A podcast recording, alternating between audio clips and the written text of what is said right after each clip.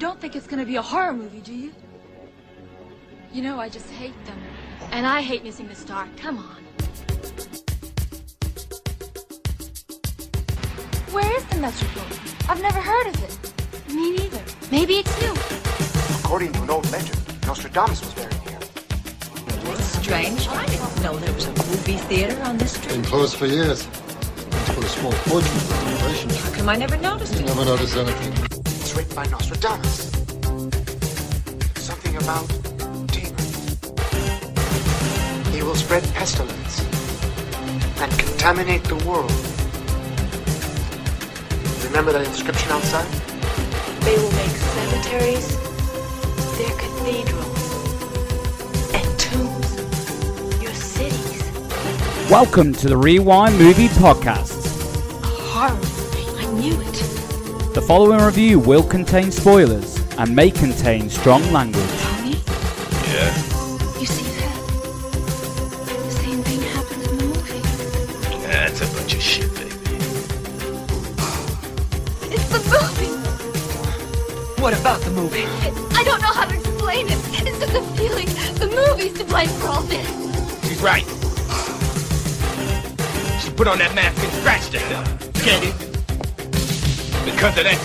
Became a demon, an instrument of evil.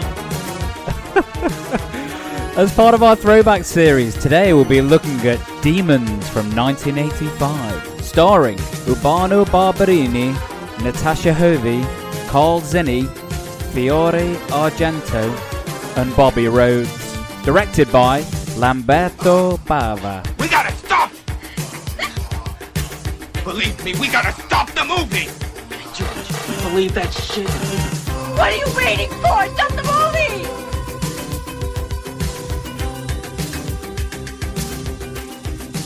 Hello and welcome to the Rewind Movie Podcast. That's Rambo talking, baby. Oh yeah, tough ripper. It's Gali in Glasgow. and here to spread pestilence and contaminate the world with my shit opinions, it's uh, Devlin in London. Hello, Devlin. How are you doing? I am very well, thank you, Gali. How are you? I'm not too bad. I'm not too bad. So this is, if you've not listened to uh, the podcast before, this is part of the throwback series where we go back and delve into our old VHS collection, the films of our past, and try and determine whether or not they still hold up today. So today we have Demons, 1985. Mm. Evelyn, do you want to explain what Demons 1985 is? Uh, what it is? Yeah, it's a, uh, uh, it's an Italian horror movie. Uh, Demoni. It's very difficult to pronounce. It's got that long E sound. And this is a film that came into my life very young, too young, to be honest. Like Um, every film that we've done. Yeah, exactly. I, I've got a lot of family in the States. A couple of my aunts moved there from Glasgow when they were younger. And the first time I went to visit, I was six. And I believe this was the trip when I saw this. Obviously, I went when I was six and seven. We went to uh, Chicago, where my aunt Anne lives. And my dad took my uncle out uh, drinking.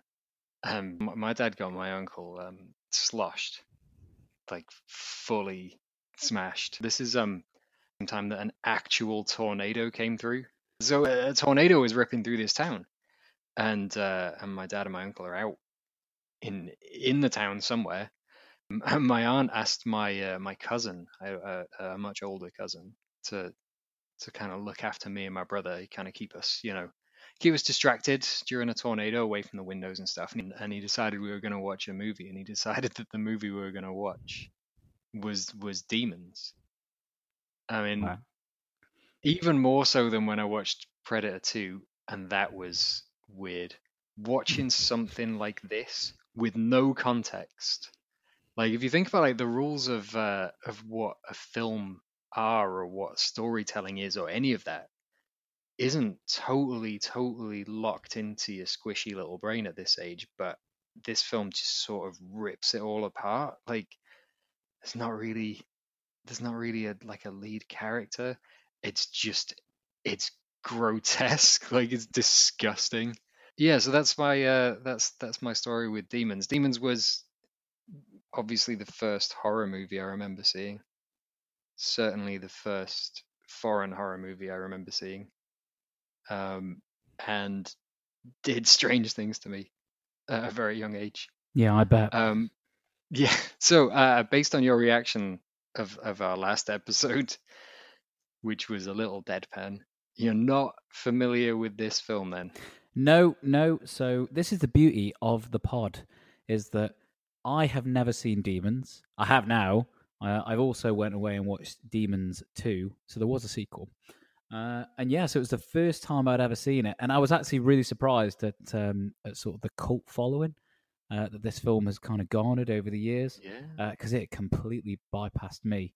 And yeah, so it'll be interesting to go through it and see me, who's now watched it twice, and you, who's seen it countless times. So we'll we'll go through it and, and, and kind of discuss its merits, its flaws, and whether or not we think it still holds up. Who knows? Well, because I, w- I was interested to see whether whether you had much um, exposure to Italian cinema in general. That'll be a big fat negative. Yeah, I, honestly, Demons was the first time it was my Dolmio day. I've not actually seen. I can't think of another Italian uh, film that I would have seen. Uh, yeah. Oh, before we get, uh, or before I get criticised, uh, I, I have got Italian blood running through through me, so I, I'm safe. So you're allowed to just say whatever shit you want. Of course. yeah. I, on the other hand, uh, uh, live with an Italian, so I cannot say any of the jokes. Oh, So- mamma mia, that's terrible. so you, you mate, you go to town, yeah. You just you feast on them. The the two kind of key players on this film, then the director Lamberto Bava and the producer and co-screenwriter uh, Dario Argento. Whether you had any familiarity with them? Dario Argento, Hmm. the name that is is plastered all over this film. Unfortunately for Lamberto, he's kind of ris- he's, yeah substituted down into the the small print.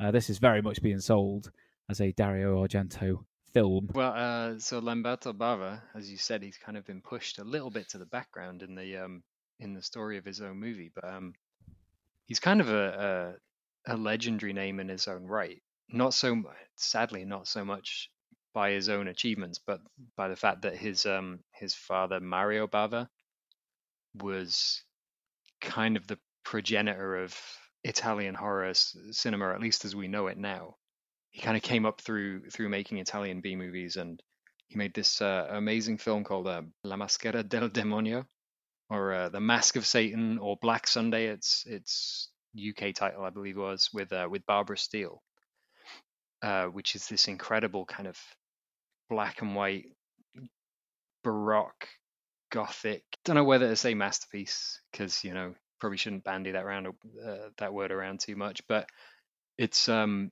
it was certainly a film that kickstarted an entire block of horror films from Italy. I mean, if you think specific types of horror films that we've got, you've kind of got the Universal movies in the 20s and 30s. German expressionist horror around the same sort of era was doing something very different, these very stylized sets. And British horror in the 50s and 60s, you had the Hammer, a lot of that kind of Hammer horror um, atmosphere crept into these Italian films as well. Japan was making these incredibly lush, very strange ghost stories around the same sort of time. All these regions were coming up with their own specific archetype of, of what horror was was going to look like in that in that cinematic region. Um, and Mario Bava was throughout the '60s was um, was kind of just super influential. So is it safe to say then for demons in the category of sort of subgenre of horror, we're kind of into the the splatterhouse, the gore. So is that is that a fair assessment of Italian horror as it as an archetype, or is that it is kind that of moved where it moved to there. So into to in the with, you had 80s? these almost psychedelic in some in some cases, It's very rich, kind of heavy atmosphere.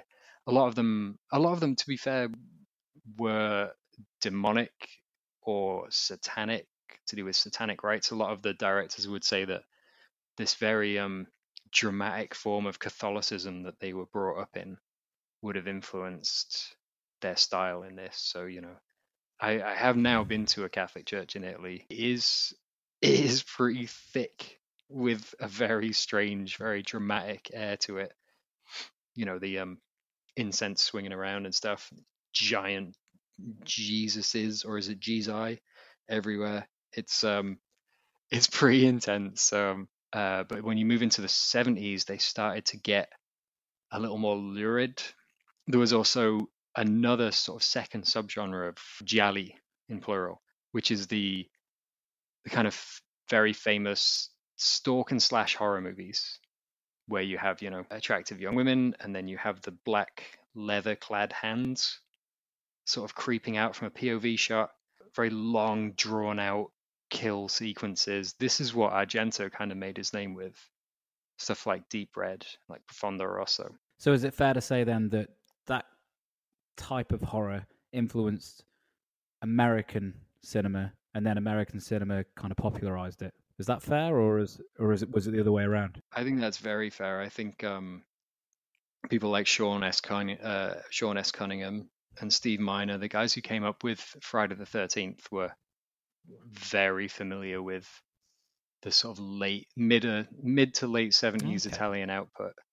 These uh, these giallo movies. So we had uh, so we had that in the seventies. You also had a lot of like sexploitation stuff. Much like Demons, a lot of them are shot in English, but with non-English actors, and are then dubbed back into Italian for the domestic market, and then left in English for the international market, or locally dubbed for wherever, if they manage to make it that far. Yeah, I was I was worrying about this one, Devlin. It was one of the questions I was going to have when we were going to get get to the film because I know that Sergio Leone. When I said I didn't watch Italian films, I meant horror. I mean, you're the horror guy. This is very much your genre. Um, I'm I'm team sci-fi. So when when a sci-fi film comes up, it'll be my time to shine. um, but yeah, Sergio Leone used to shoot without without sound. He'd record the dialogue after. I didn't know, so I'm glad you cleared that up because I wasn't sure whether or not that was just an Italian filmmaking thing, or I did assume it was because they wanted to dub it and then do the Italian, but make sure that they they got the more lucrative market, which would have been English speaking. Yeah. Uh, so I didn't know, so I'm glad you cleared that up because I, I wasn't sure. Yeah, I mean, as as far as I'm aware, that that's why they did it, and also just that it's faster. It's faster to not bother quite in the set down. It's faster to not bother having to set up uh, mics in places. It's also funnier. Yeah, well, exactly. It is. It's much, much, much funnier. I don't know if you remember going through video shops in like the late '90s. You would always see uh, Vipco's Vaults of Horror. Do you remember those? Honestly, I, I came to horror so Okay. late, um, and I and yeah, so I can and, and when I did when I eventually sort of started to enjoy horror films, I pretty much stopped at Evil Dead Right. As as far as like the the latest I would go, and then I've gone back and watched the Universal Yeah. monster films, but there's a there's a big gap in in sort of my knowledge and understanding of of where horror evolved from. once you get into the sort of early 80s, you start getting the influence bouncing back from the US. So that uh, a lot of US filmmakers would be pulling, you know, importing these these Italian films. The guys would be watching them, and because these exploitation films are so quick to turn around, you could have a film six months later, which is pulling ideas from an Italian film, which is made in America. So something like Last House on the Left pulled quite a lot from some of the more kind of grimy Italian films of the 70s. But then those movies would would try and up the ante on Last House on the Left. So you end up everyone's this is when you start getting into the early 80s video nasty era. Stuff like uh, Cannibal Holocaust, which is honestly just not to my tastes at all. A lot of the funding for this was through a few big name executive producers and producers, one of which was um, Dino De Laurentiis. Yes, I did notice the De Laurentiis name in the credits. Now, at that point in the 80s, he was on his way to the States and he was taking all his money with him. Late 70s, he was starting to make films over there. He worked on Serpico and he was on Conan the Barbarian and also weird shit like Dune. He also put up all the money for Maximum Overdrive, Oh, that was a bad choice. the Stephen King, the Stephen King movie that was co-directed by Cocaine. Yeah. uh, we'll have to do that one at some point.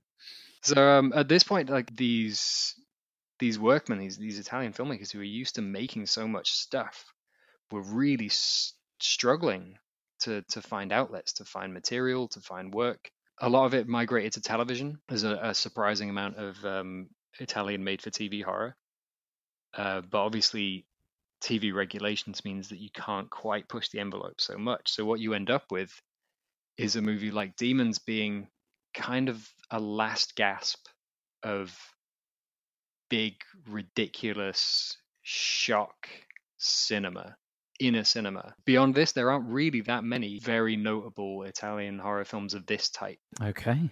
There are still very good Italian horror films, but um, so I think maybe that's why the the cult of this has has grown so much. This was the pinnacle. Yeah, it's fortuitous timing as well. It comes around the same time that American horror started getting a real boom and it started opening its opening itself up. Yeah, I mean horror horror at this Um, point. I mean when we're in the in the mid '80s, and it is Yeah. it is the most popular genre box office wise. Yeah, this is what's getting bums on seats. Right. Well, should we get into it, Debs? We're on a train into this mythical world called Berlin. I really like that they did not establish whatsoever that we were in Berlin. I didn't know whether they were just trying to go for it's just a Mhm. city, but they do not try and hide that this is clearly Yes. Europe and, and more importantly Berlin, because later on all the exterior shots that we you know we can see the German Yeah. signage. The police have it's quite clear that it's policia uh, and not police. Uh, so yeah, it was interesting that they they made that choice because I wasn't sure whether they were trying to uh, initially conceal it and just go for you know we have an Yeah. American girl, she's on the train, but then we've got all these punks that look like they're straight out of the Streets of Rage game, and I was like, okay, so we've got loads of punks. Is that because we're in Berlin and it was a, a popular movement at that time, or is it because the filmmakers are trying to say something? Because later on, the punks have mm, some importance in the plot. Yeah, I mean, some being the operative word. They certainly don't do anything to G. It's not like the train goes right past the Brandenburg Gate or anything. we we're introduced to our oh, I'm going to hesitate to say protagonist because she sort of disappears, but our main Yeah. character initially, anyway, certainly. Uh, now, for the purpose of the rest of the episode, I'm just going to call her Kristen Stewart because her name's Cheryl, but you you only get that in the last 20 minutes when a name gets shouted out repeatedly. So I'm going to go with Kristen Stewart because that's what she looks like, and because these actors are um are not renowned, there is no one of uh, of any kind of name I that believe um maybe the listeners will be aware of. I'm just going to stick with people Okay. they look like. I, I, I looked at uh, what some of the actors were up to, and uh, Cheryl is, uh, I think Cheryl is Lebanese. I think. she is is Lebanese, yeah. And she didn't do a, a, a whole bunch. She's not very good, but it doesn't matter. yeah. But you get you get some stuff. You get that she's a. You pretty much get that she's a student just based on her age and how kind of out of place she looks. She's got that big wide-eyed expression, mm-hmm, yeah. staring at everyone. She's carrying a, a a stack of books, one of which is uh, Béla Bartók. So Yeah. she's a music student. Yep. That's it though. You That's it. That's music that's all you really get for for Yeah. for Kristen Stewart. But when she's she sees a she sees something in the reflection of the window. She's Mm. staring out on the train. Um, kind of metallic face. a metallic face, yes. And then when she gets off the uh, she gets off the train, and everyone just disappears as you do. It's a horror film. Yeah. And then yeah. somebody is stalking her, following her, and it just so happens to be Phantom of the Opera meets the Terminator. Yes. and the, and the Terminator. This is this is this isn't rocket science. Later on, when we get to the cinema, there's a poster of the film uh, in shot, uh, and also I think the music um, at times, some of the score music, it's very industrial. It's very similar to uh, Brad Fiedel's Yeah. score in the Terminator. So you know, there's nothing wrong with that. It was I think it was a couple of years Yeah. before. So Two two years. Well, one year. yeah, but That's what I mean about how how kind of rapidly they turn these things out. You can uh, you can imbibe and regurgitate the influence of a film which was just out. It's a cool look as well. The way the mask is kind of buried in his face. Yeah, no, stuff. it's it's cool. It's creepy, but what he does, Mm-hmm. w- we'll need to explain this. So he he Yeah. is handing out tickets, very Willy Wonka style, golden tickets to see Yeah. some film. You don't even know what the film is. No, it just says the name just says the name of the cinema. And Cheryl, I guess this is somewhat of a trope for horror films. You know, stupidly sort of says, "Yeah, I'll go to that. Can I get one for my friend?" We meet her friend, so the guy just walks away, He scuttles Ooh, away. well. Cheryl goes and gets two tickets from Willy Wonka, and then we meet her, her friend, Kathy. I'm gonna say Megan Kathy. Megan Fox for me. You're going Megan Fox. Yeah. Okay, I was just gonna call her sulky. Sulky, yeah. she's she's in a bit of a mood, she isn't she? is fucked up. She's got those high waisted. Looks like she went to the same tailor as Danny Glover. They're very high. The trousers. They're not as baggy, but they're very high. Um, but yeah, so she meets her friend Kathy. They decide not to go to class, even though the sun is clearly setting. So it must be like some sort of night class, I guess. Uh, The teacher has a ridiculous name, right? Is it like Mrs. Buckles or something? Yeah, it's it's what was it? So what I find really interesting about um about sort of films like this is I'm unsure, and maybe you can help me out. I'm unsure whether or not we have a- Italian filmmakers who are clearly trying to appeal to a American or English speaking audience. I don't know whether or not they're trying to imitate an American looking movie or kind of have fun with it and and almost parody it. The fact that they're they're these kind of just airhead girls that just say, "Yeah, let's just go to the movie." There's there is no question to it. I don't know whether that's just Yeah. efficient storytelling. I say efficient storytelling. It's, there's no story whatsoever, really. Um, but whether it's not, let's Yeah. just get to what the the people have paid their money to see, or they're actually Yeah. doing something a little bit clever with it. I don't know. I mean, what were your interpretations of of just the setup to get us to the cinema? Well, my interpretation of the setup is also kind of my interpretation of the entire approach to screenwriting, which is that um, I think in films like this, especially this kind of subgenre of this genre, um, I think I mentioned it before when we were talking about Predator 2, and you very diplomatically said I was probably being a bit kind, whereas I think what you meant was that I was talking bullshit. was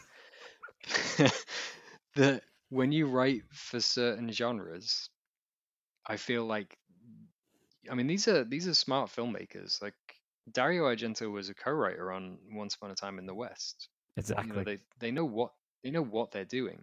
So we're not in the realms of like a like a Tommy Wiseau or whatever. well, we're not we're not- we're not we're watching not watching a student film. Amateurs. Yeah, we're not watching enthusiastic amateurs fuck it up. So I mean, they they clearly intend to do what they're doing. Whether or not it's successful is is for personal taste, but when it comes to the writing, I feel like what they want to do is they want to write viscerally, not logically. And that kind of runs back throughout the whole of the Italian horror genre, which is that there's much less emphasis placed on linear plot. Uh, and that can be infuriating.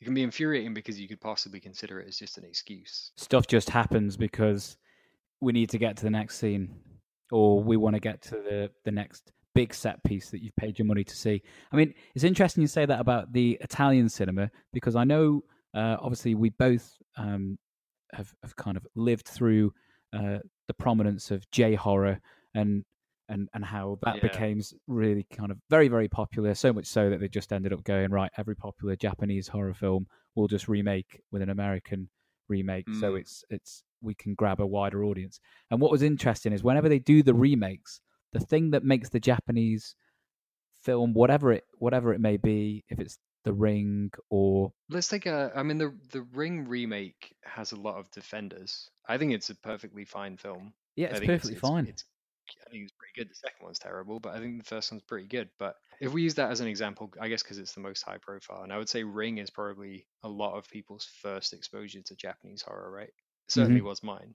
yeah yeah late night channel 4 Um, scared the hell out of me.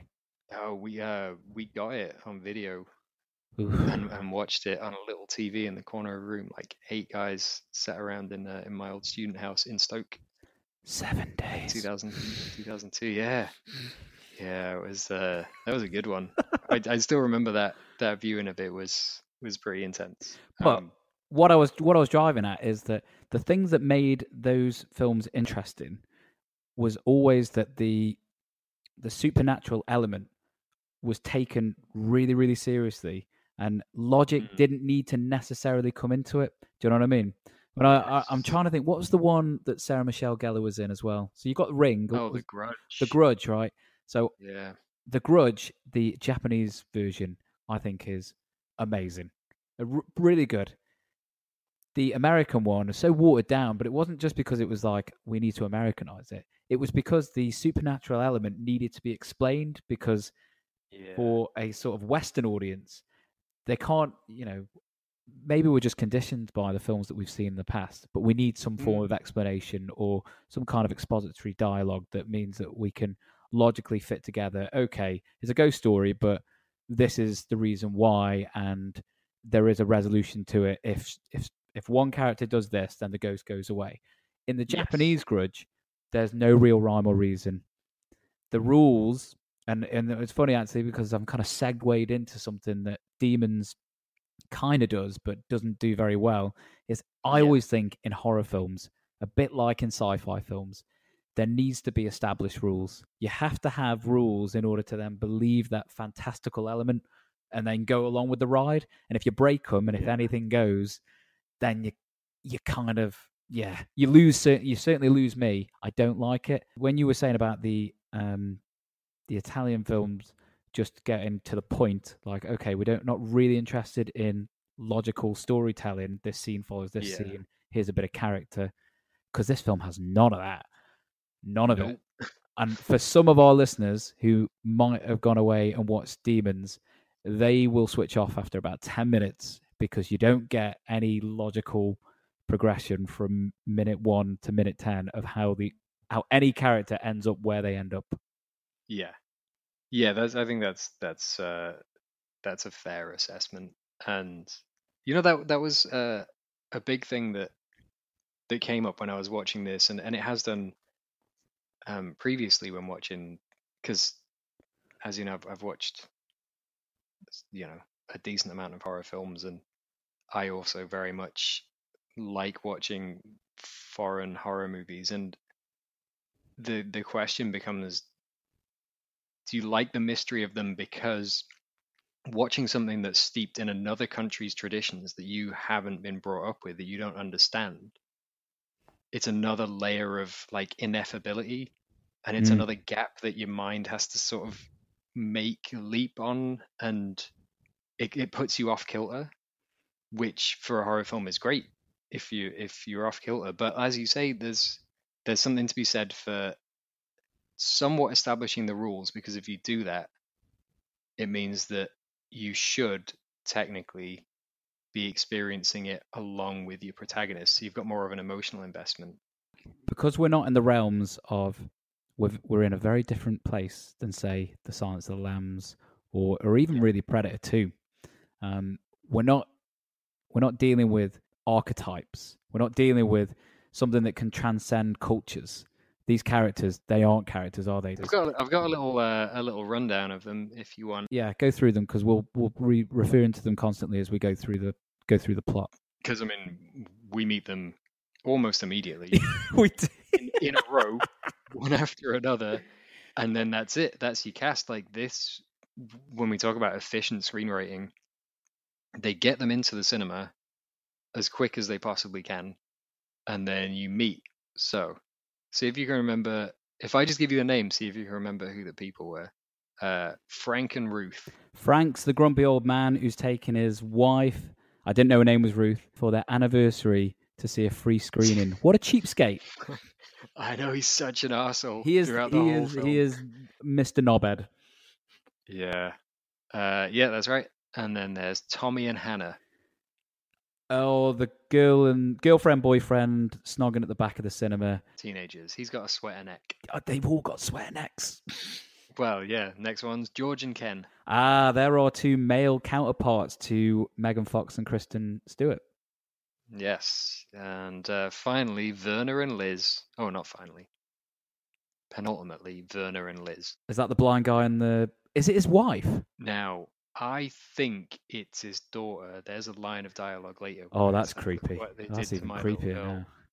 I just, yeah, She hadn't said that. I thought it was his wife. We've, well, we've we've got we've got a fun scene with Werner and Liz coming up Mm. to talk about, and Yeah. then uh, finally uh, Rosemary, Carmen, and Tony. Okay, let forget about Rosemary and Carmen. Tony the pimp. He's my favorite Yep. character, by the way. Bobby Rhodes. Oh. What a great, what a great, great actor. Um, I looked no, I looked at Bobby Rhodes because I wanted to know what his deal was because um, He's happening, is what his is. deal is. I assumed falsely, apparently, that he was um, because of the name as well, Bobby Rhodes. I mean, it can't be much more American. Uh, he's from Livorno. Oh, very good. Well, that'll explain his weird, weird uh, inflections. So that's good. Yes. Yeah. Yeah. Yeah. yeah. And it- just yelling, just yelling all the time. Oh, there's a lot of yelling in this film. There's a lot of yelling. Um, so yeah, that and that's it. There are other people in the cinema, but you do not know who they are, and it does not matter because. And we get the die. punks later on, but we'll get it. We'll get to them because they, Yeah. like I said, they they sort of just come and go real quick. But Oh, and uh, also the, the the creepy usher. yeah, yeah, the um the leprechaun. she is. She is dressed as a leprechaun. well, she's dressed like either a Christmas elf or a leprechaun. Well, I thought she was in on it. So Yeah, totally. that act, that actor must have had like I don't know, must have read a different script because the looks that she's given tells me that she's totally in on this whole ruse of we're right? gonna get Like, all these people in into the cinema. She's Yeah, in yeah. the cinema. She's adjusting her stockings. You've got that creepy shot through the doorway of her giving herself a weird Yeah, yeah. smile. She's um, But this is where this is where this film blurs the lines between we've got clearly competent filmmakers, Yeah. and then it's kind of a bit studenty. It's there's there's like two different films going on, or two different, definitely two different sort of techniques of filmmaking, and one is this amateur hour, and then the other one is this really quite smart meta parody of of these types of horror Yeah. And they kind of just mesh and sometimes it happens in the same scene. And she's one of them like they set her up and it would normally be like some sort of reveal later on where you'd be like oh wow okay no it's just they they definitely uh the way that they frame it like you said the way that the the actors performing they're definitely setting it up that we would suspect her but there's no um you know we've said it many times there's no payoff to that. It's just she's not in on it yeah, That's it. she just ends up as as yet another more meat fodder. Indeed. Well, what I do like is uh, the Chekhov's gun. They establish it in this film brilliantly because we're going to go watch this film. Uh, we're going to go into a cinema to watch a film for free that we don't know what it is. There's no title, and we have just randomly a a motocross bike with with a samurai on a it. katana sword with a with a samurai sword, and then this little sort of definitely looks a bit plasticky, crappy mask on. They will all come in later Yeah. on. Great bike, huh? It's fantastic. Absolutely fantastic. Rats! Come on, give us back the money. Hey, Ken, God, I hate these machines. forget the bike. It's brilliant. I wouldn't. I'm not going to say it's masterfully set up. It's just the fact that it's so so prominent in the opening scenes, and then just disappears. But it will come back. Don't you worry. Hold Yeah. on. It will come I, back. I, I do feel like that's a bit of a, a theme on a smaller level throughout the film. That um, there's stuff that sort of 30, 40 minutes in, you realize what was happening before. Just weird stuff like um, like Werner and Liz. Liz is narrating the film. Obviously, we'll get to this part later, but Liz is narrating the film to Werner. And I was thinking, where are they? And then it's only later that you find out that they were up on the balcony level on their own. Yeah. Stuff yeah. like that, which is kind of cool. It's kind of cool that it asks questions and it takes the time to answer them, but much, much later and without referring back to the question. there are certain things in this film, Devlin, that are that are really, really well Yep. done. They're executed really well. There are other things that um, quite frankly just baffling, and I think that's where the four writers comes mm. in because there's there's there's parts of this film that feel like they're like from four different ideas, and they were sat in a brainstorm and they just went, oh, we'll just do them all. That doesn't necessarily mean that it has an impact on your overall enjoyment of the entire film. At this point, we're about what, maybe Oh, 15 minutes in. The lights, the lights come down to watch the film at the ten minute mark. Ah, very good. There is one important plot point before we get into the cinema, and that is Rosemary puts there on the mask and scratches herself. Fool of a Took. That will come in later on. But they all go into the cinema. Uh, props Yep. to them because they are filming in a real locale. Uh, looks like the worst seats I've ever seen. It's like a school assembly seats, aren't they? These like wooden chairs with no um, Mm. no cushions. Uh, Well, but I think we're in a yeah. I think we're in a proper old movie movie theater from from way back. I mean, it's cool. It's like one of the one of those big picture houses. Oh know, yeah, it's- yeah, it is cool. Um, Yeah. and and all our characters are sort of spread out. And what I do like, and this is one of the things that was kind of goes away from the film, but um, it, it was something that popped into my mind when I was watching it, is the the two girls, so Kristen Stewart and Megan Fox, sit down, Yeah.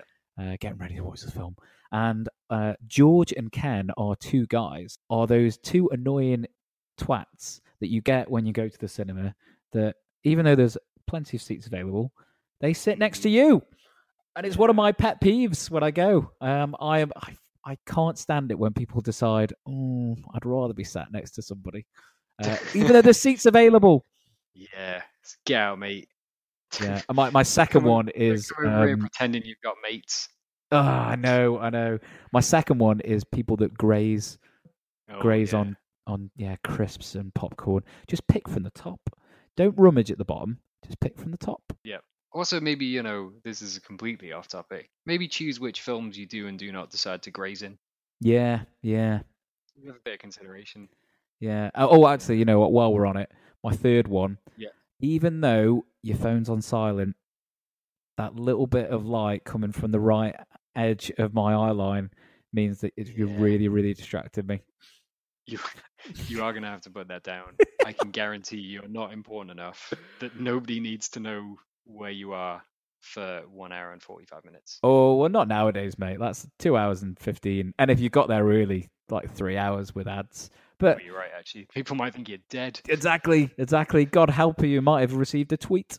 But yeah, no, it's um, it's slightly off topic, but uh, there are loads and loads of rules of the cinema. But they're my three. They're my top three. hmm Mhm. Get is one of the the top one seems to be just get away from me, which is which is fair. Well, listen, in the world that we live in nowadays, I don't want to see anyone. Don't even want to see people we like. no, not at all. I just want to hear you. I don't want to look at you. Uh, I'm going to give Demons some credit here. I quite like the innovative way that they have got expository dialogue that is actually in the film that they are watching. I think it's quite an Yeah, interesting cool, it? idea. It's written by Nostradamus. It's something about demons. It says here that demons are instruments of evil. Trick or treat. Don't do that! How do I look? Whoever wears it becomes a demon. How do you know? It says here, whoever wears it becomes a demon. And an instrument of evil. Yeah, sure. It's quite cool, right? It makes no sense. This whole Are you Nostradamus trying to say that you don't want to watch the Nostradamus movie? No, no. But what I wanted to It starts off with a really portentous quote, oh, it's- soundtracked with like a bad '80s metal tune. Yeah, but we see the bike, so we're like, okay, that's the second time we see this bike. No samurai It- though. No, the samurai's randomly put in there. Uh, again, I think that's where the the four screenwriters in the room, someone went, katana. Yeah, maybe someone actually said, "I've got one." It's, it's pretty, it's pretty, it's pretty rad. but yeah, we. Um, I do like the idea. Uh, I do like the execution of it because the film they are watching is god awful.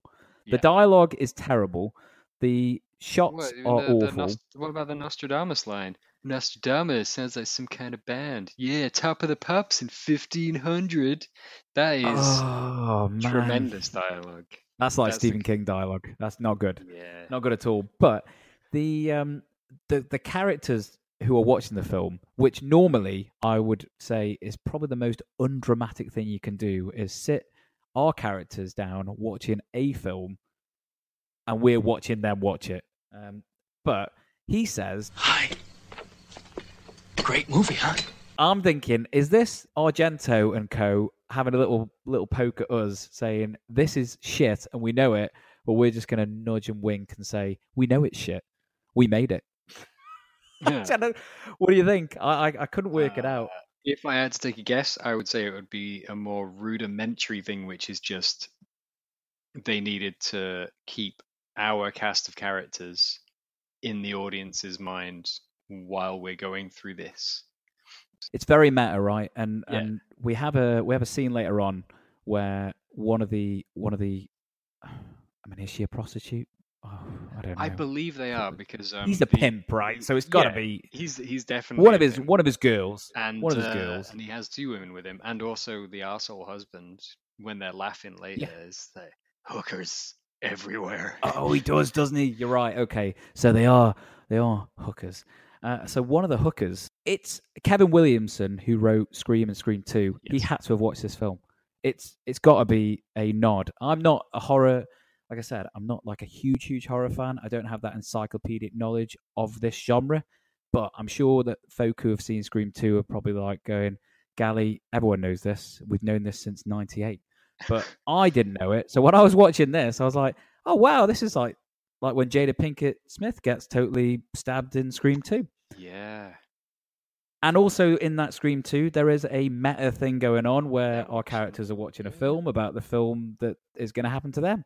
So I think that should be pointed out. It probably has been in many, many times, but I've not trawled through YouTube. You know what? It's the first time I've ever heard it, and good on you, because Oh, thanks, buddy. It was just it, it immediately came to my mind because, like I said, my exposure to horror film is pretty limited. Uh, but I've seen all of them in the nineties, most of the terrible ones. And when I'm not going to give away my um, my sandwiches on Scream Two, but uh, I've seen Scream Two a lot, so it just came to mind straight away as soon as uh, as soon as one of our hookers is behind the screen and then comes out. I was like, well, that reminds me of Jada Pinkett Smith. yeah, and it's nice to be reminded of Jada Pinkett Smith, isn't it? Every now and then. When she wasn't so mad. Do you ever hear a metal band? No, any good? No. But please do hear them. Good review, Devlin.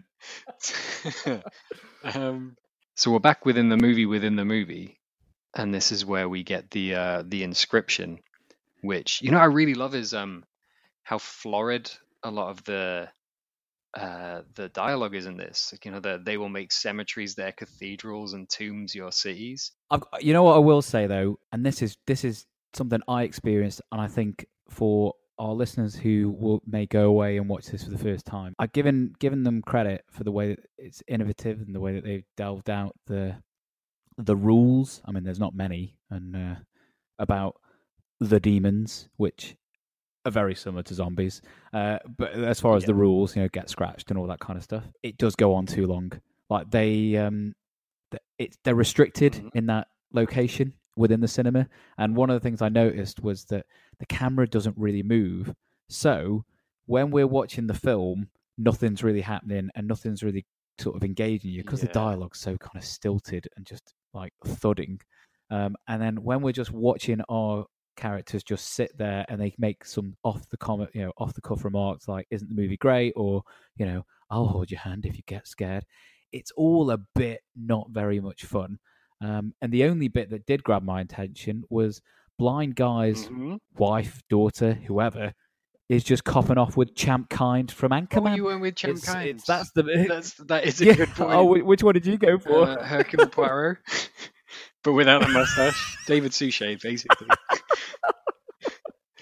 Oh, I've met him. oh no! If I watch Demons again, I'll be like, "You dirty, dirty bastard!" Yeah, that's so weird. He totally had a Tinder. hook- He's like a Tinder hookup. He just. What makes you laugh is like, were they? Is it a Tinder hookup or is it just like, oh, we always meet in the cinema? You, the the the cinema that, that nobody knew existed.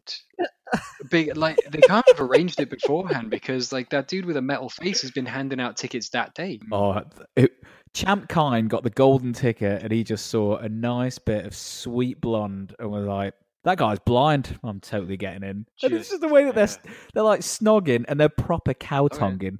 And it's for ages. You know what it reminded me of? It reminded me of back in the day, under under 18s nappy night in Valentino's in Stoke on Trent. I was doing that stuff when I was about 11 years. Well, okay, 11. I wasn't. I won't give myself that much credit. I was 12 years old, just Yeah, can I go with your mate, please? That's what it was like. They're going off for about five minutes, just Oh snogging. God. Come up for air, team. oh, the 90s in Stoke sounds so bleak. What the fuck is nappy night? You never heard of nappy night? That's when you um you're under eighteen and you need to you know you need to get out and do Yeah, yeah. something.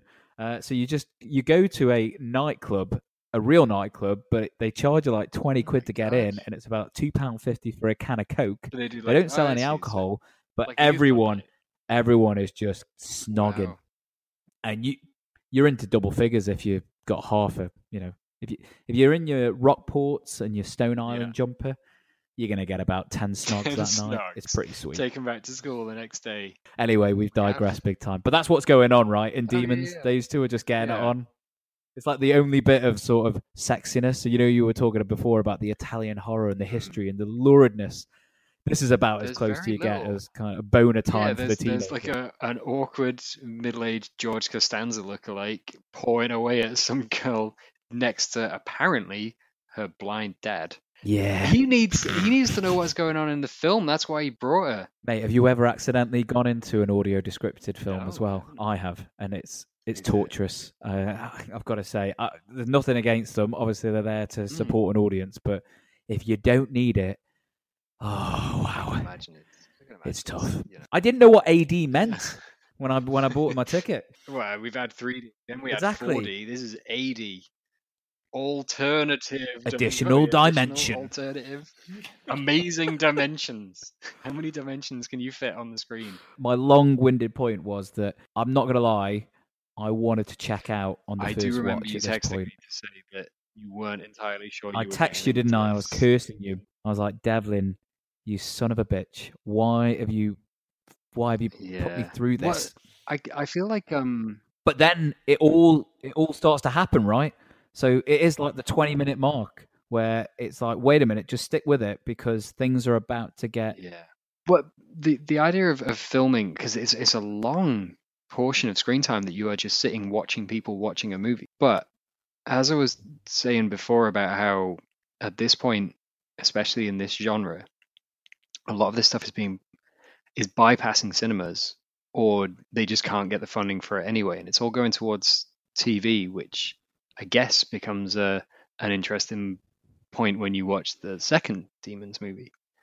Uh, but I feel like they're using this Mm. as an opportunity to like valorize the cinematic experience to like Oh, no, 100% they are. 100%. I mean, there's even um, our, our man Tony, you know, when they're trying to, later on in the film, when they're trying to escape, and he's talking, you know, people are saying, like, shut down the movie. And he's like, we'll find the exit. You know, there, there are lines that you can interpret as being totally meta, have it, you know, describing and commentating on the state of cinema at that point. Uh, you know, we it, it happens now in modern cinema all the time, and in fact, it's so much so that that becomes part of your enjoyment. Is you know, again, identifying the Mhm. winks and the nudges. I, I do think this film is doing that, definitely, hundred Cool. percent. But now, we now we get now we get into um, really what you pay your money for for a film like this. This is the first time this film ramps up, and when it ramps up, it ramps up quickly. Like, uh, you know, everything up until this point, we've had very much like scene setting. Uh, we've met some characters. We've, we've sort of. It's not super fast. It's like a, it's like the calm before the storm, and the on the screen, the guy cuts his face on the mask, and then Rosemary realizes that her face is still bleeding, and then, but there's still like um there's there's there's still a lull. It's just, it kind of keeps going, and then the second call girl, don't know her name. We did know her name, right? Was it Carmen? Yeah, Carmen. Yeah, you're right. Carmen decides that she's going to go off after Rosemary, and she points out that you know it's just like in the movie with the with the cut. And uh, do you remember Tony's response to her pointing out that it was just like in the movie? That's all bullshit. It's it's, it's a bunch of shit, baby. Oh, I forgot the baby. He says baby after everything. yeah. Oh, I I love tea. But yeah, she goes off to to find Rosemary, and uh, at which point Rosemary's face has has started pulsating and Oh man, when when her cut on her face is Yeah. pulsing, it's like having the biggest spot as a teen, and and it just like popping. That is grotesque. It's like Yeah. stomach churning. You can, like, but it's it, re- it's really really well done. It's really really well done. Um, it- I, I was just- mega impressed. it escalates and it escalates and then she uh um Carmen goes in there to to find her and if she gets her throat torn open for her trouble Yeah. um And and it was it was interesting how you said it ramps up because one of the things we didn't mention in the opening was the music, and at this this is the scene where the music is propelling us through.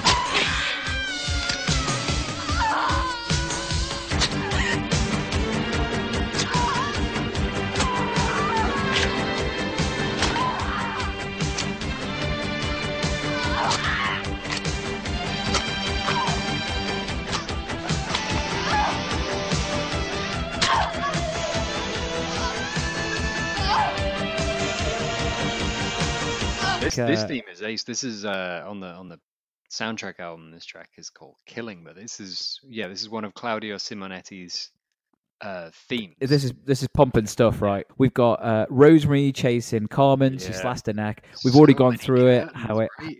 it's just so many curtains. But again, it's almost like uh, the idea is great, and I've already said that it's 100% been taken for Scream 2. But in this film, they just kind of linger too much. It goes on for too long. chase. Like uh, she's screaming uh, behind the screen, and on the screen, someone else is being, I wouldn't say killed, it's trying to get stabbed in a in a uh, through a tent, yeah. Carmen screaming behind the screen, and we've got screaming going Ken, on in Ken the actual reckons film. it's just the Dolby system though, so don't worry about it. Yeah. oh, Ken. And uh, is Kathy again, who's who's very pissy throughout the whole film, is just like it, it's it, that's an actual person screaming, but it just goes on for ages, and then they split the screen with I guess it's the the demon bit of her as she's starting to change, through it, cuts yeah, through. yeah. She pushes through, and then the music just abruptly, and it's not the first time it'll do this. It just like it's a hard cut. I was Uh, expecting like a record scratch. Dog looks at the camera in a trailer for a bad family comedy movie. I love his line. He's like, "Get out of the way! I know She's this a woman. friend of mine. She's a friend of mine." Oh, it's brilliant. I've never known uh, a pimp to be so devoted to his to his Um, hookers. and, and great. she gets an amazing transformation. She really does, right? I mean, this is like American Werewolf in London, The Thing, uh, and, and actually, Mm. uh, it comes later. But Cronenberg's The Fly, the fingernails, like uh, they expand out, and it just so reminded me of Jeff Goldblum. In Also in the, the in teeth the as well. Yeah, the teeth as well. Getting- So I mean, this is this is body horror, right? Yeah, I would say so. And uh, it's it's really it's really well done, right? Yeah, I, I the makeup oh that that tongue bit oh you know you know the only time that i've ever been creeped out by someone sticking their tongue out was kingpin when uh, when she does the blah, blah, blah. Uh, Yeah, but this time the, this um, also got me that tongue it's like a dick coming out of her mouth it's just horrendous But they must have built all these gags for it because I mean that's they've put some work into that because the tongue comes out of a, a fake head, but you never Mhm. see that head again, which means they built this whole rig just for one shot. i mean and again i think we've already mentioned it but when was the thing was what Eighty-two. when was 82 so a few years earlier we have the thing Uh, you know if you've never seen demons even if you don't want to watch the film uh, it's worth just checking out uh, the practical effects and if you are into this type of horror film where it really is the practical effects are the star then um, then you you're gonna get some real joy out of um, the way that they they utilize those effects in this film Yeah, it's I, s- I think it's great Oh, we missed we missed my favorite line as well before when uh when he sends Carmen off when Tony sends Carmen off to to go get um Rosemary. What the hell happened to Rosemary? I. Oh, it's everything Tony says. T, T is um, he is my favorite character by far, and I will be following his career closely now and trying to maybe get a Bobby Rhodes film in at least once a week, just because he is. Oh, you know he lives in London now. Oh, does he? Oh, well, listen. Next time I come down, we're gonna have to just knock on his door. We're gonna track down Bobby Rhodes. remind remind me now, Devlin, where we're at. So she's now is like the demon. Yeah, so she's transforming, uh, but it's all like we get uh like a triple hit all at once. So when she's breaking through the screen, as she's breaking through the screen upstairs, Oh uh, yeah, I forgot. Liz, Liz and uh, David Suchet are getting Champ Kind. they're getting like smashed together with a velvet rope, which is later used to hang him. He comes just barreling down from the balcony level. Well, this is where the Friday the Thirteenth bit is slightly in because this this Yeah. feels like more slasher territory as far as the Yeah. kill. Um, but it's it's quite it's quite cool. It's quite innovative because they they they've been winching for for like thirty minutes. So um, you may as well kill them whilst they're winching. So yeah, it works for me. And and she, uh, uh, Carmen, immediately rips out the arsehole husband's throat. Yeah, Frank She- goes, doesn't he? Yeah, uh, and Werner gets his eye sockets clawed out by Rosemary. Yeah, that was um yeah, that was quite creepy. And and reminded me again, I hate to talk about all these films that it reminds me of, but it just helps you know, build the picture. Um yeah. but you know, Sam Neill, Event Horizon, when he rips his eyes out, it's kind of similar. you know, Yeah, she yeah. kind of claws at him, but it's free it's freaky deaky. It is. You It's really well done. it it would it would depend. You could you could make a you could make a case for this being the high point of the film. Is it funny that we haven't even mentioned Cheryl, who was set up, I think, as our protagonist, but she sort of just yeah. just falls into the background. Partly the actress, partly she's got nothing to do. We see George, but actually the person who becomes really prominent in this sort of middle part of the film is is Big T, is Tony. Yeah. Uh, you know, the pimp takes control. It makes sense. He's an entrepreneur. He's, he's a wants to businessman. he wants to find the emergency exit. It's brilliant, isn't it? So we have like an almost Tower Inferno disaster movie thing going on. And you know what, Devlin? Uh, And I'm not. This is not giving my cards away, but I am a big fan of films when it's like spam in a can. You know, so I love Aliens. I love I love films where you've got people that are trapped in a situation, and we watch them work it out. I would totally agree that like it's uh, almost like a bottle episode, you know. Yeah, locked box. I mean the the the most obvious example I can think of is something like Cube. Yeah, yeah. I, I love Cube. Again, it's just I really like watching people work it out. The theater, the cinema, sorry, uh, it, it ends up becoming like a, a house of horrors, doesn't it? You know, we we have Champ Kind who is kind of Well, used as a jump scare. Yeah. It's a re- it's actually really effective. Um, we didn't we didn't mention it, uh, but I checked out the budget. Pretty damn impressive. Mhm.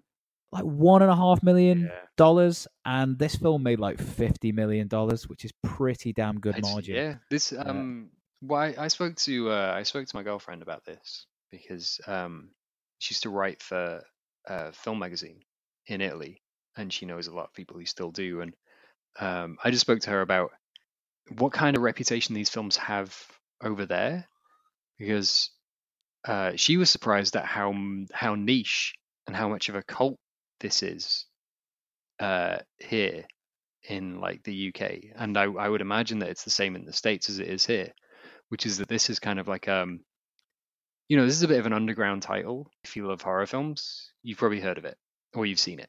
If not, you probably haven't. It's it's not one that you're going to kind of stumble across. Whereas um, this is like people know this film. Um, like Dario Argento is super famous in Italy. Like people just know who he is. Like mums would know who Dario Argento is. And if you talk to most people here, most people wouldn't know the names of many film directors if they're not, you know, the kind of people who have foolishly dedicated years of their lives to studying something as insignificant as film. They don't Yeah. really know the names of directors, nor do they care, as long as they No, turn no, out, no, as no. long as they turn out good and they enjoy them. Um, but I, Argento would be something like a like a an equivalent of a, a Scorsese, maybe not with the same lofty reputation, but, but, still an an yeah, auteur. you talk you talk to basically anyone, they'll know who he is. So um, yeah, this is like a this is a a, a- really really well known film in Italy, which I found which I found fascinating. But as a, I mean, also I mean, I was shown it on VHS in suburban Chicago in 1990, 1991. So it does show that it did Right. it did travel. So we have a bit of a stagnant middle, though, right? They they they try and come up to some kind of conclusion as to how to get out of this problem. Yeah. The theater doors Well, are locked. and they There's but no they've, escape. they've been bricked over They smash the doors down and they find out that they've been bricked over. And then, um, oh, wait, we've we've got a uh, we've got a we've got a gag kill before they get up there. We've got one Who? more who? Who gets gag killed? super graphic kill. Some lady in a blue dress gets Oh. a fucking scalp ripped off. Oh yeah.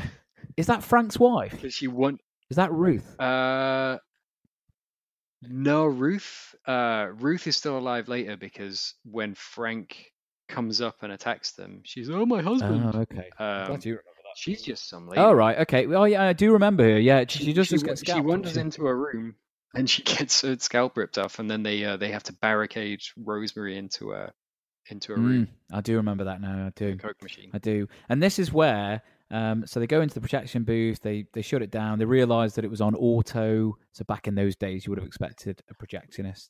Well, there was uh, not just on auto that there's a uh, a keyboard. Yes.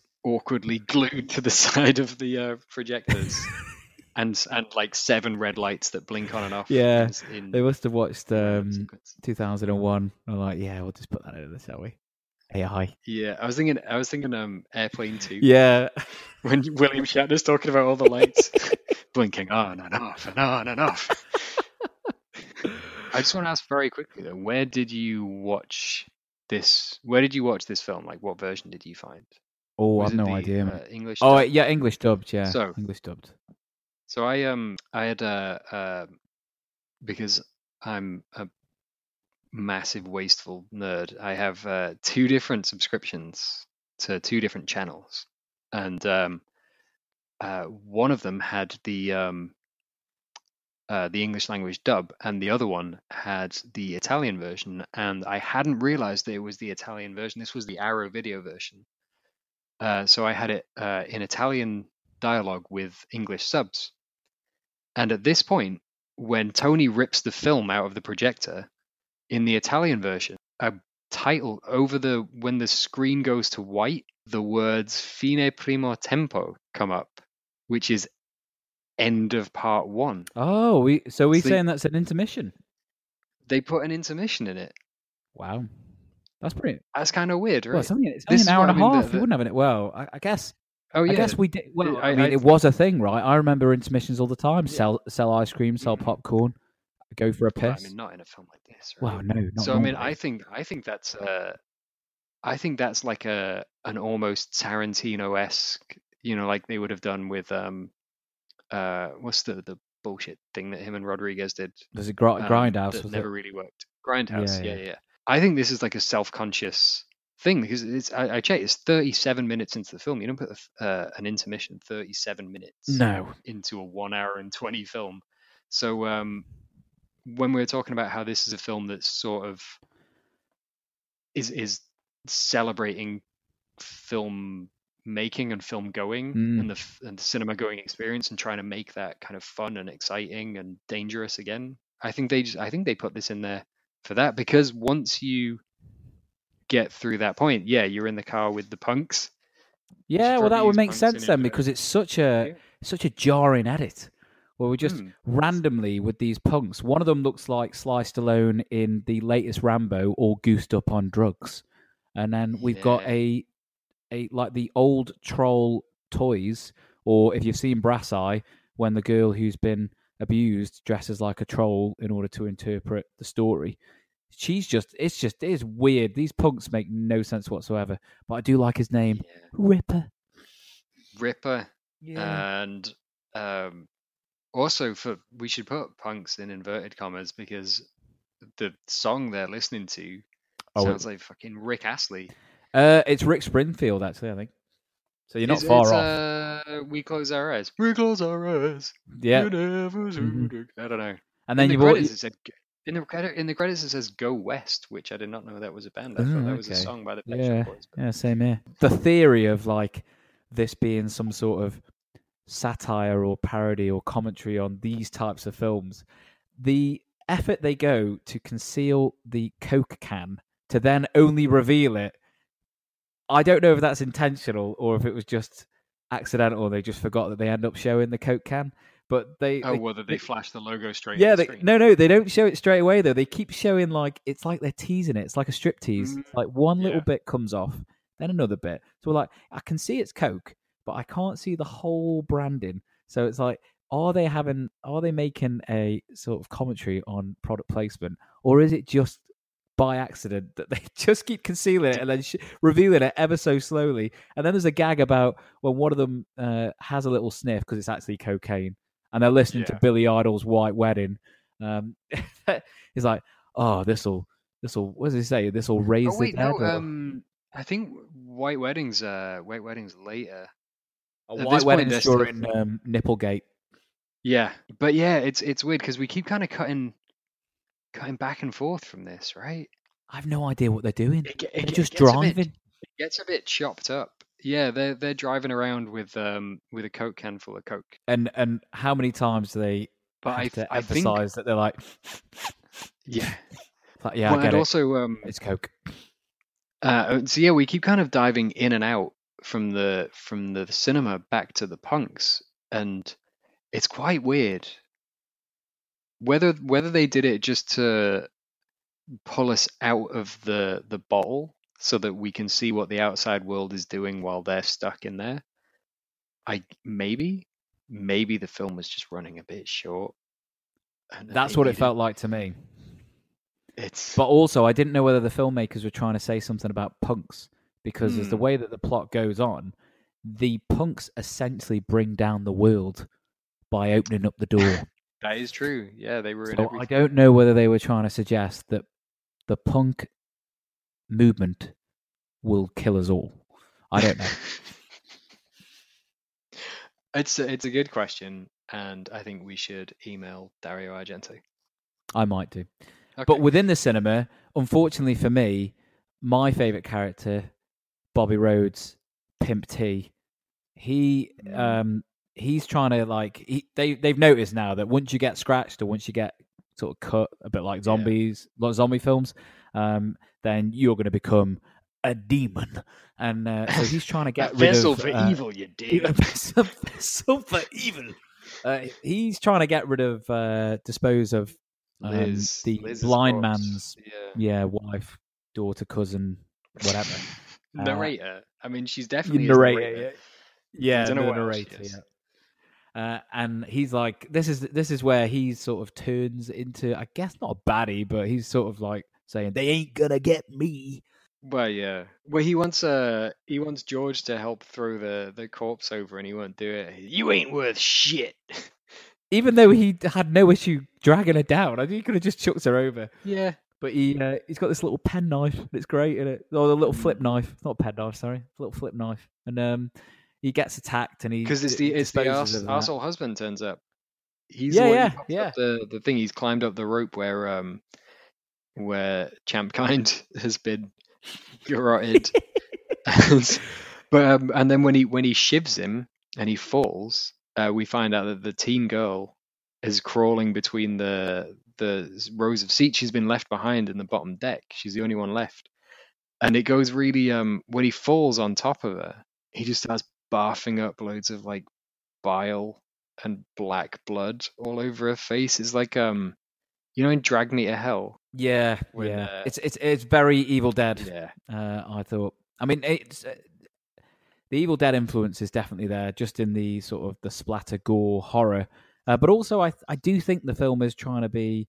You know, we talked about it in Silence of the Lambs about that relationship between horror and comedy. Mm. I'm not saying it's trying to be like a laugh out loud, ha ha ha ha comedy, but there's definitely moments where they are trying to kind of if they think they've established some form of suspense or tension, they're trying to sort of you know get you out of it with a with a laugh or with a kind of cathartic kind of ah release, and and they they do try and do that within the film. Whether or not it works, it's up to your individual response to the film, and whether or not you like these types of this kind of sub genre of film. There are so many examples of of full scale blatant theft of entire films. Like if you've ever watched Contamination and as a fan of Alien, you should watch Contamination. I may do. Yeah, at the moment they're they're kind of they're up on the balcony and and and it's like it's chaotic there, but um, they they build a big chair barricade, and Once once T's Yeah. taken out, like the momentum of the film kind of drops for me. Um, and then they just kind of sit around, and we're back in with the punks. And then I'm not going to lie, Devlin, the girlfriend boyfriend thing, uh, those two characters were Oh, just so disposable. I I like the way they um they resolved their plot, although I feel like they bailed out a bit early. What when they're just climbing through Die Hard style through the vent? Yeah. Um, and I really like the way they do it when you know you can hear the the claws, and he's he's trying to say like, "Hurry up, I can hear something," and then yeah, yeah. but they they drag out a little bit too long when they push her in front. It's like now the claws are in front of us. Oh, come on, guys. Yeah, everything in this film, they they set up things, and you can see what they're going for, and the ideas are right, but they just, I don't know whether it's just length they needed, they wanted to get the film to be longer. But hmm. everything just feels like it needed like another round of editing where you could just like cut down a few shots, Yeah. and then bang. I think it's this middle stretch. It's not a long film, but um, yeah, I think once we're still waiting for these punks to turn up. It becomes uh, like a slasher film where it's just set up, kill, set up, kill, set up, kill, but we don't get that cool transition until Hmm. a little bit later on. They're just marooned up there. They smash down that wall and they end. Do you know uh, the, there's a weird like pointless digression, which is they smash through a wall and end up in another room, which leads to another room, which leads to a room which is just bare brick. Felt like And filler, big time. The the bare brick room uh, just sends all of the women mental. Specifically, all the women. All the guys are unaffected. They all start screaming, and then they just is a uh, a smash cut, and they're back outside, just kind of sitting back on the balcony. Well, this this felt like felt like Evil Dead to me because they they're they're clearly trying to say that the walls are kind of talking to them or something by the way that they shoot it. Yeah, There's a Well, lot of Dutch angles with sort of um, Werner says that the uh, it's the theater that wants them. Yes, exactly. And um, it reminded me of the sort of the smash zooms uh, tilted into the clocks in the first Evil Dead. And so to me, that was what they were going for, but it's completely superfluous. It does nothing. It doesn't really creep Well, maybe you out. if maybe if you could wrap it in a little more to like throw some kind of prop in that big square room that suggests that this is related to the um, Nostradamus tomb that they find in the um, in the movie within the movie. Well, I think they kind of point towards it though. When the blind guy says it's not the movie, it's the theater. Yeah. So we're now in, we're now thinking, okay, is the theater the thing that's haunted? Is I I just put two and two together. The film does a really bad job of telling you exactly how everything has transpired because fundamentally, without getting into like big plot holes, I don't really understand why they needed to have this whole cinema ruse in order to spread the petulance. Um, but I'm going with it because that's what the film's telling me. Yeah. However, I would have preferred, like in the film, to have seen the cinema, and then you would know, oh, okay, so Nostradamus' tomb is underneath this theater. That's- they yeah. don't really do that. They should have done something like that, and then you could link it. We would have made that little digression have some sort of purpose. It would have had some worth. Yeah, it's just it just feels like it's it's filler because um, we don't have any characters, and we're kind of waiting for the next big practical effects sequence. Hmm. And and should we just get there because Yeah. really nothing happens? Well, because yeah, the the, the the punks and cops turn up, Polizei turn up, and they um they chase. Oh wait, oh, can we just talk about the nipple? yeah, we can talk and, about and it. what they're trying to suggest. There's always something in every film, isn't there, that that evokes a little bit of controversy. I have zero idea what they're driving at. Is this just like some this is this just like some sort of They're just echo of the perverted Italian horror films of the past, where we just have a razor blade rubbing up against yeah, a big raw honestly, nipple? probably. Just it, it's uh it's there to, like I was talking about, it, it's there viscerally.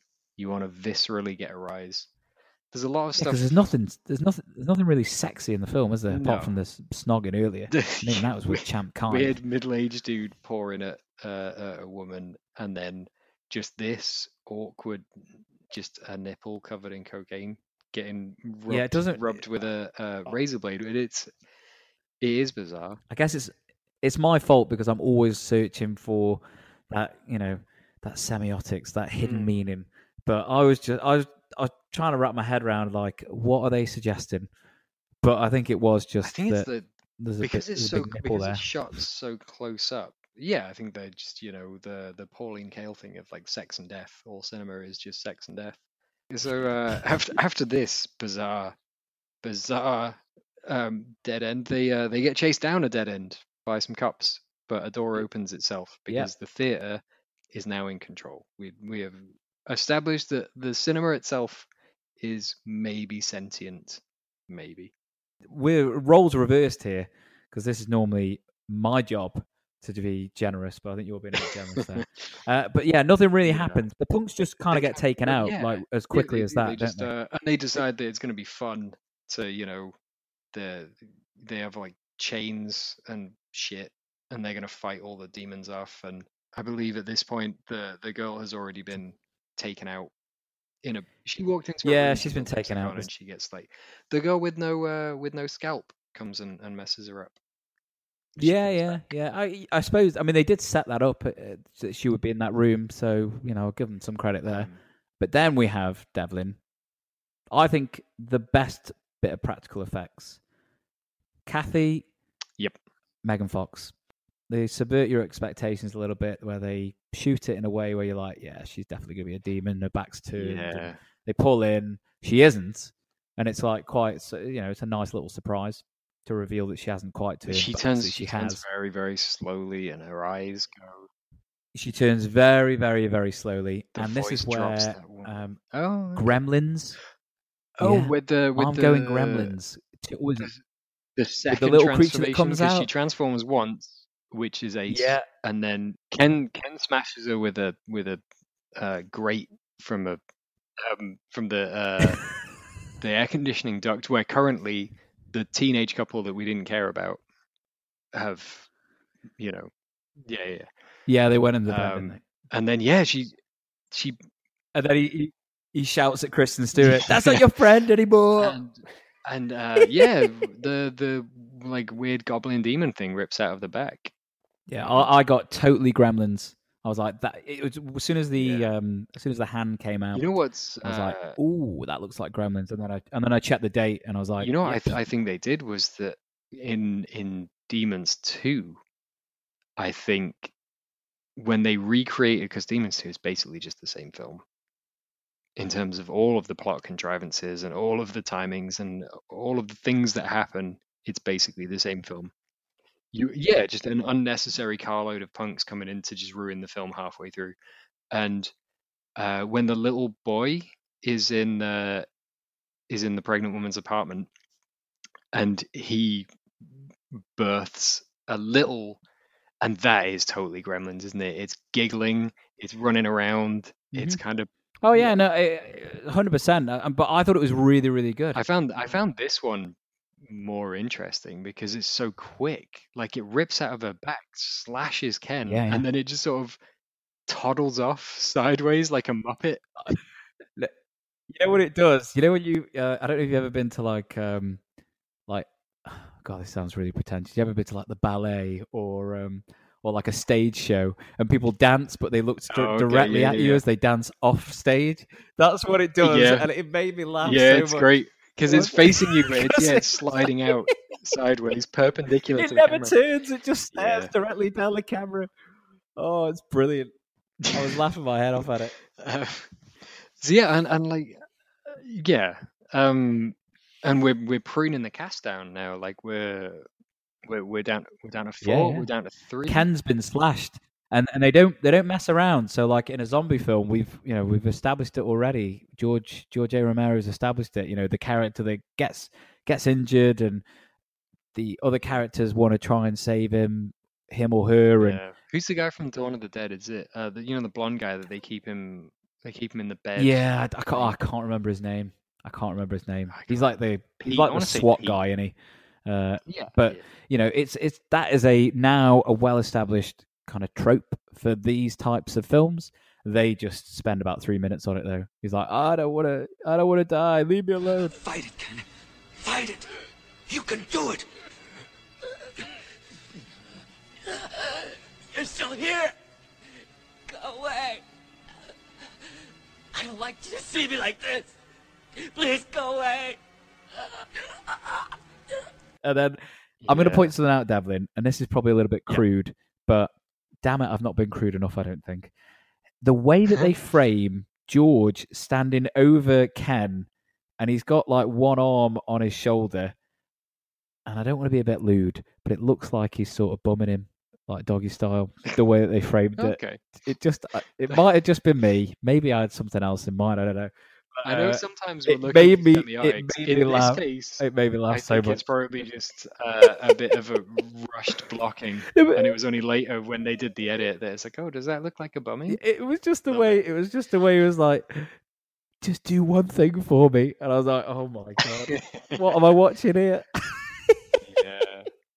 Um, some uh, pretty dramatic favor to ask. Yeah, yeah. Luckily, there was a katana sword available. Just do one thing for me. Would you please decapitate me? Yeah, and he does, and it's great. Yeah. But this is where um, I talked before about four screenwriters, several different ideas going on. This is where this film just completely evolves into, and we're in 1985, so this this feels to me very purposely done. We're now into like an action film. His what his, his sleeves are off. You realize that all this time he's actually been buff. He's buff, sweaty, Yeah. and he's got a katana and a bike. Yeah. And he's riding over the backs of the seats like they're going for it. This is uh this is a no holds barred conclusion of a guy on a dirt bike riding around across the backs of the seats of the cinema slashing away at anonymous demon zombie things and it is Robert Brilliant. McKee, he always says, if you wow him in the end, you've got yourself a Mhm. hit. Well, this ending wowed me. I was, I was absolutely pissing myself because what was so funny was not only have we already established and orientated the space, but they cut to these wide shots where the bike is going up and down, and you can clearly see he's only got one route, which is to do a little circle. So these demons are chasing him whilst he's just chopping them He's up. got two aisles I to was go down. I, Up and down.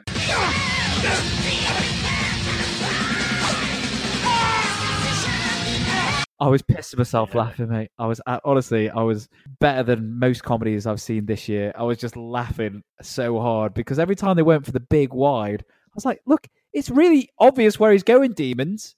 Go, go there. He's going about to go down the aisle and then turn right." also evil, so you know they're not gonna like strategize. Although it does seem that they what can. I love as well is when they cut to the close-ups, it's clearly like just two. There's two guys, probably like grips, just pulling the bike very, very slowly as he's just chopping away at these demons.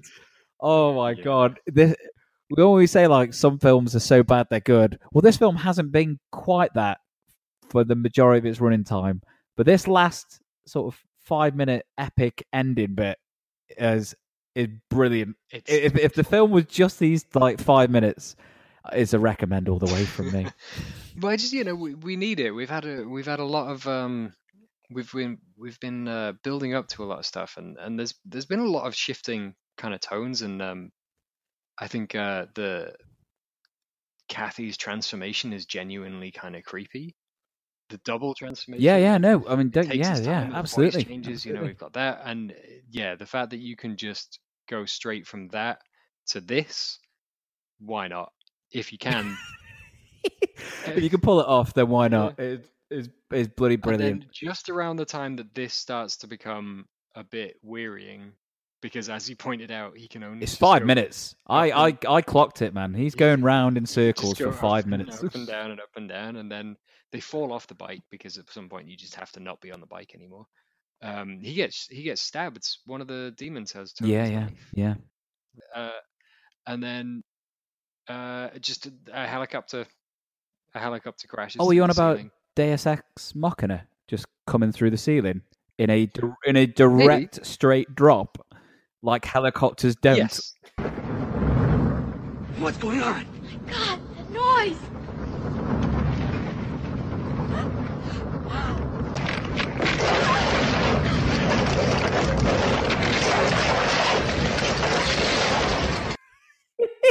yeah, exactly. This is, Um, I mean, again, I uh, maybe I gave the maybe I'm giving the film too much credit. It, this is either genius, where they're like saying, "We know we're now into ridiculous land, where we've got someone riding around on a bike with a katana slashing up demons, and we're now gonna we're gonna get, we're gonna dial it up to eleven and drop a little helicopter that we've not established in any way, just gonna drop through the No, ceiling because that's the way our characters are gonna get out of this this situation." I think, um, yeah, For me, I think I think like I said, they're they're writing for effect, and they want to get they want to get a, a a rise out of the audience. They want to get a reaction. So it's like, yep, it's helicopter. It's it's a big big set piece. It's a it's a real yeah, helicopter, yeah. It's it's pretty impressive. and they smash it into a real cinema. Yeah, it is pretty impressive, Um, and the way that they utilize the helicopters won't- is even better because they again they just they well, I take mean- it even further. So we've got, I mean, these demons. I was going to say um, it's not really a criticism, but they're definitely demons Mhm. slash they're zombies because they don't really seem to have any um, sort of additional power other than if they scratch you, you become a demon. They just become like they Yeah, just spread it slash- slashing because biting. they're pretty dumb. Yeah. And actually, when he is Yeah. doing his little slashy slash with the katana, if he just Mm. stabs you in the chest or wherever, like a human being, they they'll die. So there is no real advantage to being a demon as far as gaining Yeah. supernatural strength or But I mean, the um, but they can strategize and use tools. So, for example, uh, Demon Rosemary could use a velvet rope to make David Suchet and Liz smash together so close that they that they uh, just they just die from proximity. yeah, yeah. I mean, I And also in uh, in Demons 2, the they will um if you're working out in in a gym, they'll crush you with your own gym yeah, equipment. they're, they're they're quite cunning like that, the little bastards. But Yeah, but also they will just sometimes stand there and wait to get stabbed. yeah, we're okay. near. We're very, very near the end. It's all happened very, Yeah. very quickly, uh, apart from that 5 Mhm. minute cycle round. And um, he climbs up, and then Terminator slash Phantom the Opera is just waiting there.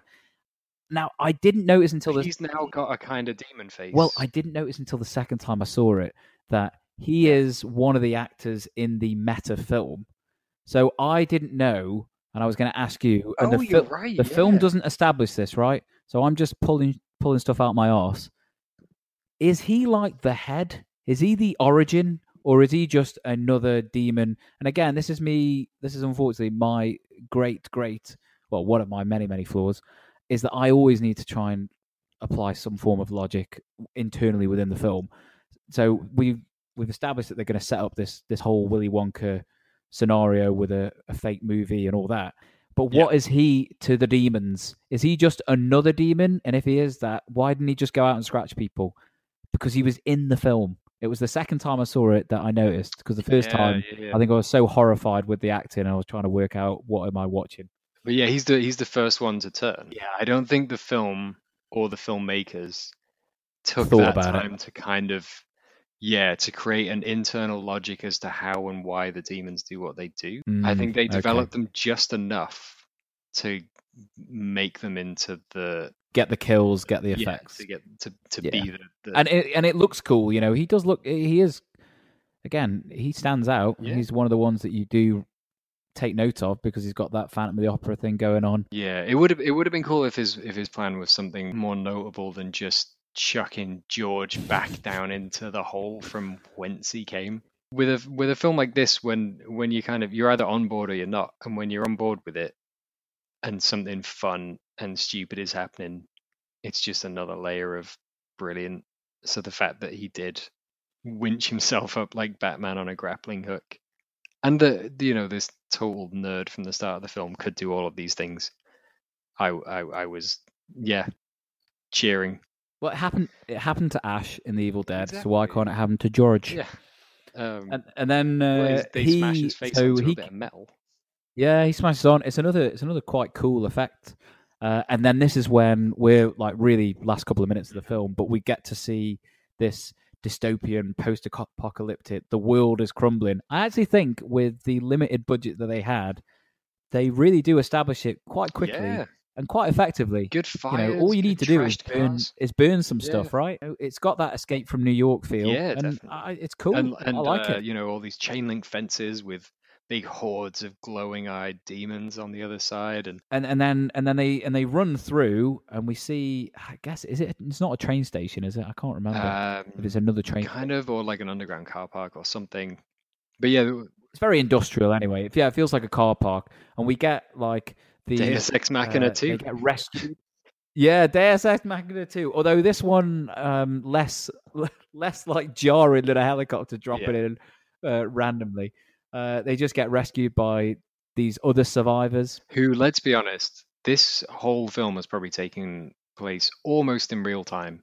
So this family of a dad and his two kids, they seem not just very well prepared, but also super into this particular post-apocalyptic world that they find themselves in. They are super comfortable eating sandwiches and shooting people who are possessed by demons. They have adjusted to this Yeah. very quickly.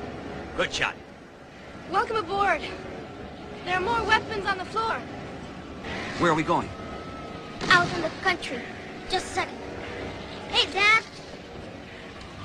Dad, you want to know where where we're going? As far from here as possible. Which is, uh, you know, Yeah. that's that's good parenting, I think. What's even more funny is how they're just like blue-eyed blondes. Yeah, just it's like- true. The little Aryan kids coming through. Yeah, they're just little, these little, these little definite Germans, and there's one weird, too old dad for my liking for like those Donald uh, for those Pleasence, right? kids. Yeah, he does look like Donald Pleasence. They pick him up, and then we we think, and this is, I'll give them credit. They we think that you know Cheryl or Kristen Stewart was our last girl. Um, you know, music starts kicking The on. They're driving away. They're eating so sandwiches. great. The cr- Yeah, the credits even roll, Yeah. but we know something's rotten in Denmark because we're zooming into the back of Kristen Stewart's head, which we've seen a couple of times now, Mhm. and we're waiting for it, aren't we?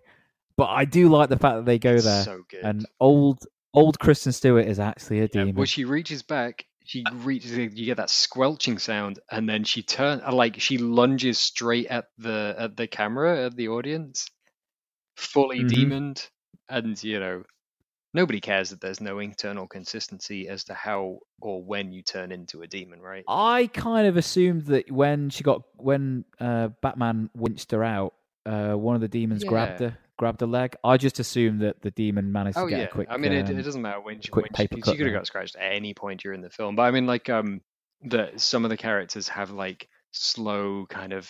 It's the same as any zombie movie that you you turn. yeah, it kind of is. I mean, it- far it- as the we- script needs you to turn. If you need to turn like slowly because you're a character that we like, and that we need to find it kind of sad that you are turning, then we'll drag it out. If it's uh, if it's a jump scare like this, fuck it. Just let's have it happen in two seconds, and then she turns around with the fangs and the claws and everything. It's great. And then that kid just casually offs her, that little kid just wastes her. It's great. shotguns her in the chest. and then the music's just like straight back. Yeah. it's just straight back. Uh, and and and that is that is that's it. demons. It's done. This is a throwback. It was your Uh-huh. choice, so I will. It leads me to ask the big important question: See, Did you waste your time? Does demons still hold up? Do you recommend it for our listeners and for those out there who might not have seen demons? oh, that is uh, it's it's a lot of it's Oh, I've wrapped about It- five you know, questions it's, in one it's there, a lot buddy. of questions, and uh, and they're all kind of. Um, did I waste my time? I didn't waste my time. Um, That's because it was an yeah, hour and exactly, twenty-eight and it was once in the early '90s, and then I didn't see it again for like 15 years, maybe more. um, but like they stuck with me to such an extent that no, uh, uh, definitely not. And I, I've watched it a couple of times in the uh, in the ensuing years, and and every time I do, I enjoyed it. I will say that the most enjoyable uh, time I had watching it was at a cinema on film. It makes a big difference. You know, like um, I don't know if you go to to like a lot of like gigs or festivals or whatever, but there are certain bands that um you hear them recorded, you know, you hear their music and you just think, eh, it's fine. And then you see them playing live and you feel like this is what this is what your your music is, is meant for and it is completely different. Demons is another one where watching it on your own on a TV is a far different experience than watching it communally in a cinema, especially now because it's an older film, because it's a cult film. The kind of audiences you're going to see it with are the kind of audiences that are going to be super into it. Yeah, you can share the experience. It's uh, it's great. It's so much fun. I can't ask you whether you wasted your youth, but I can ask you whether um, you wasted a cumulative total of three hours of your life over the last week or so. Mm, this one's a, this one's a tough one. Uh, so I really enjoyed watching it a second time. Uh, the first time I saw it, I kind of saw it at surface level, and the practical effects are great. The um, some of the ideas are interesting, but they're really badly executed, in my opinion. But the Yeah. second time I saw it, I really did see the film for what it is, and actually, it's good fun. The caveat is that you either need to be into horror films and into this type of horror film. You know, if you like The Conjuring, you and that's your idea of good horror, you ain't going to enjoy this because there is nothing. Maybe if you were a kid, 10 years, 11 years old, some of the special effects are pretty freaky and would would give you nightmares. But as an adult or as a like older, you know, even if you're in your teens, there's nothing here that's going to scare you. But I don't think this film is for that kind of, you know, to be actually scared. This is really a film to be enjoyed as good fun. I totally agree. Uh, it's a it's a community watch.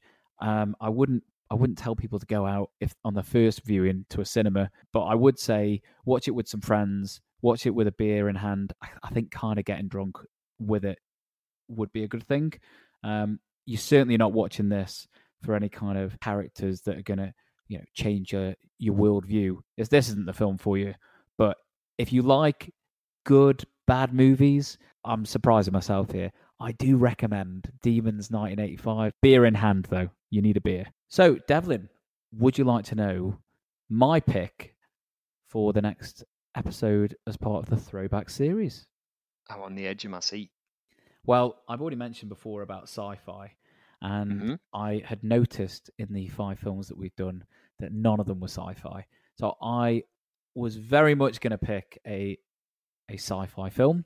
However, uh, events last week changed my mind, and considering the passing of Burt Reynolds, I thought it would be very much an appropriate time to look back in my opinion, his best performance, which is Boogie Nights. Ah, you know what? That's amazing. It seems right, you know. I'm really, I'm really, uh, really happy So our next episode will be Marky Mark's greatest performance, which was I'm a his huge, first. I'm a huge star. I'm a huge star. I'm a big bright, big bright shining star. Yes. We are going to be looking at Boogie Nights. That's it for now on the Rewind Movie Podcast. I'm Gali, and I'm going to sign out. Stop the movie! Kill the movie! and I'm Devlin, and I'm also going to sign out, but I don't have a quote. Thanks for listening, and we'll see you next time on the Rewind Movie Podcast. Thanks. Hi everyone, I've got a quick favour to ask. If you enjoyed the podcast, could you rate and review the episode on whatever platform you're listening? For more information about the podcast, check out rewindmoviecast.com. Also, find us on Twitter and Instagram and let us know your thoughts about each episode. Once again, thanks for listening, and we'll catch you next time on the Rewind Movie Podcast.